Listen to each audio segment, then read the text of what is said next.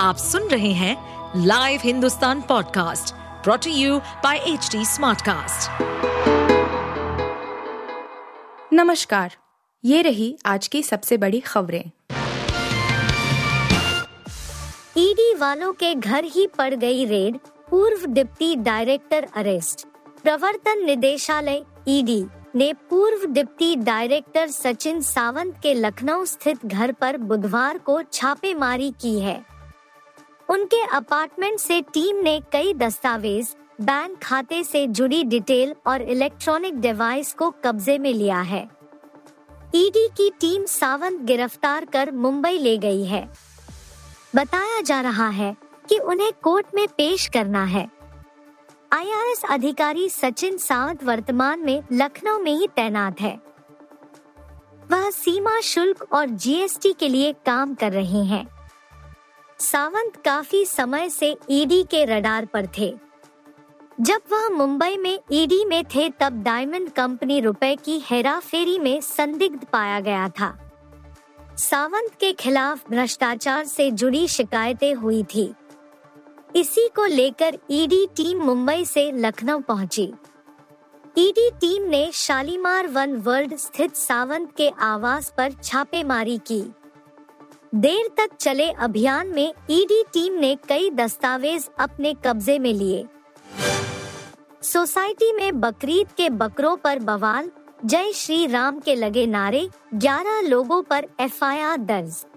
मुंबई के मीरा रोड स्थित एक सोसाइटी में बकरीद से पहले एक मुस्लिम शख्स द्वारा 2 बकरे लाए जाने पर विवाद छिड़ गया है।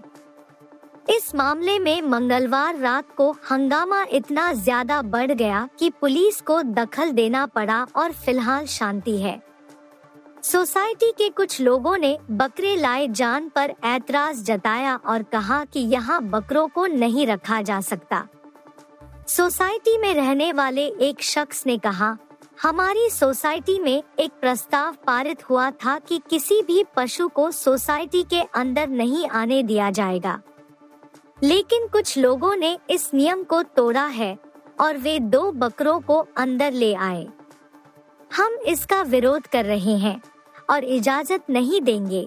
वहीं एक अन्य मेंबर ने सभी लोगों से सद्भाव बनाए रखने की अपील की और कहा कि सभी को सोसाइटी के नियमों का पालन करना चाहिए।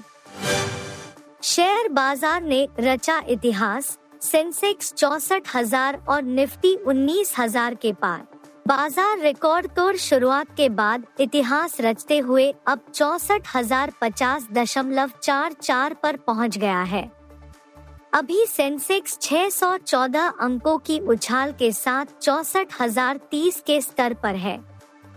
वहीं निफ्टी भी 182 अंकों की तगड़ी उछाल के साथ 1,899 पर है।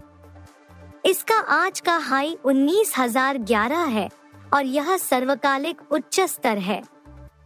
सेंसेक्स आज 64,037 के एक नए ऑल टाइम हाई पर पहुंच गया। निफ्टी भी इतिहास रचते हुए 19,011 के सर्वाकालिक उच्च स्तर पर पहुंचने में कामयाब रहा।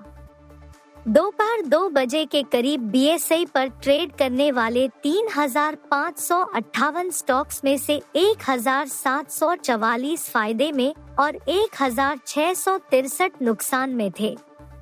इनमें से 125 में अपर सर्किट और 129 में लोअर सर्किट। 158 स्टॉक्स 52 हफ्ते के हाई और 18 52 हफ्ते के लो पर हैं। ड्रोन खरीद पर भड़की कांग्रेस, कहा यह दूसरी राफेल डील है। कांग्रेस पार्टी ने अमेरिका से प्रीडेटर ड्रोन की खरीद पर फिर से मोदी सरकार पर हमला बोला है। बुधवार को नई दिल्ली में एक प्रेस कॉन्फ्रेंस को संबोधित करते हुए कांग्रेस के मीडिया सेल इंचार्ज प्रचार पवन खेड़ा ने ड्रोन की कीमतों और कैबिनेट कमेटी ऑन सीसीएस की बैठक के बिना डील पास होने पर सवाल उठाए हैं। खेड़ा ने कहा कि जो राफेल डील में हुआ था वही प्रेडेटर ड्रोन की खरीद में दोहराया जा रहा है। उन्होंने यह भी आरोप लगाया कि जिस प्रीडेटर ड्रोन को दुनिया के बाकी देश 4 गुना कम कीमत पर खरीद रहे हैं, उसे भारत ऊंची कीमत पर खरीद रहा है। इस रक्षा सौदे को 15 जून 2023 को मंजूरी दी गई है। दिल्ली में 3 साल बाद जून में सबसे ज्यादा बारिश, आज बरसेंगे बादल। दिल्ली के कई इलाकों में मंगलवार तड़के हुई बारिश ने मौसम सुहाना बना दिया।